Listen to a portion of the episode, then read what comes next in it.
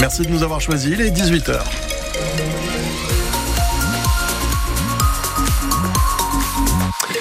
L'information avec Fanny Borel, il était le symbole de l'opposition à Vladimir Poutine. Le russe Alexei Navalny, 47 ans, est mort aujourd'hui dans des circonstances encore très floues. On sait qu'il est décédé dans la prison de l'Arctique où il purgeait une peine de 19 ans de prison. Euh, l'annonce de sa mort a suscité une vague d'indignation en Occident. L'Union européenne pointe la responsabilité du régime russe. Le président Macron se dit lui indigné et accuse la Russie de condamner à mort les esprits libres c'est en substance euh, ce qu'explique Olga Prokopieva. Elle est la présidente Russie Liberté, une ONG de défense des droits humains qui promeut la démocratie en Russie.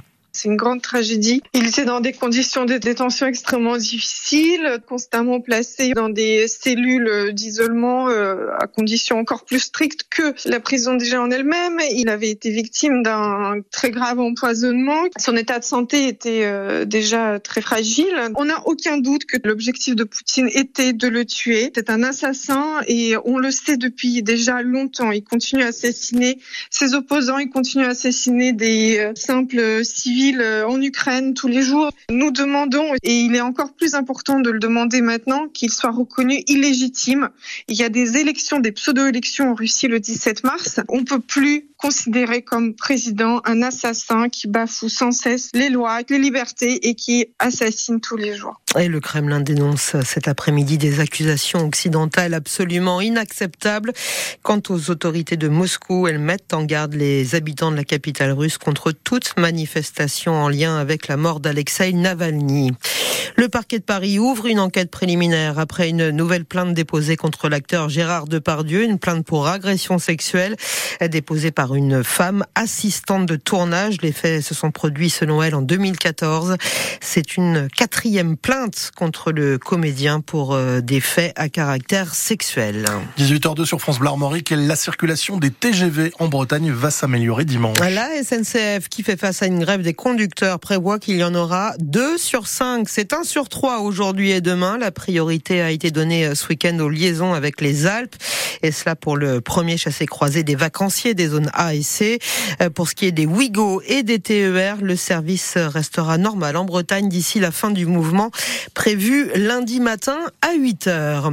Un accident cet après-midi sur la commune de Quédillac en Ille-et-Vilaine. Un utilitaire a fait une sortie de route euh, vers 15h45 sur la nationale 12 dans le sens Rennes-Saint-Brieuc. À son bord, deux personnes, un homme est légèrement blessé et une femme plus gravement. Ils ont été tous les deux transportés par hélicoptère jusqu'à l'hôpital Pontchaillou à Rennes. En voile, Charles Caudrelier sur le Maxi Edmond de Rothschild est toujours en tête de l'Arkea Ultimate Challenge. Il l'est d'autant plus que le deuxième, Armel Lecléache, a dû faire un arrêt au Brésil pour réparer son safran. Depuis le départ de cette course autour du monde, Caudrelier mène la flotte.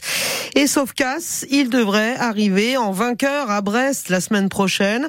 Un succès à venir qui fait la fierté du club nautique de la petite île d'Edic dans le Morbihan, où il est licencié depuis plusieurs années, Frédéric Collat. Charles Caudrelier et Edic, ce n'est pas seulement la rencontre d'un marin et d'une île, mais aussi celle de deux hommes. En 2014, quand Caudrelier prend la barre du team chinois Dongfeng pour le Tour du Monde en équipage qui se prépare à Lorient, Laurent de France, vice-président du club nautique Ediquet, lui donne un coup de main. J'étais partenaire technique de Dongfang. En fait, quand j'ai demandé à Volvo euh, de prêter des voitures à Dongfang, euh, c'est pas dans les budgets, c'est des grosses boîtes, faut, faut que ça passe par plusieurs hiérarchies. Donc je l'ai fait moi-même avec ma boîte. Et du coup, euh, Charles a pris sa licence voile au club nautique Ediquet. Et dans la foulée, tous les Chinois de Dongfang ont pris aussi leur licence au club nautique Ediquet. D'ailleurs, je suis pas sûr qu'ils savaient où c'était Edic. Ben, par contre, ils ont fait le tour du monde. Depuis, les Chinois sont partis, mais Charles Caudrelier est resté licencié au club d'Edic, en oubliant parfois le renouvellement annuel. La veille, il nous a appelé, il a envoyé un mot à Laurent où il a dit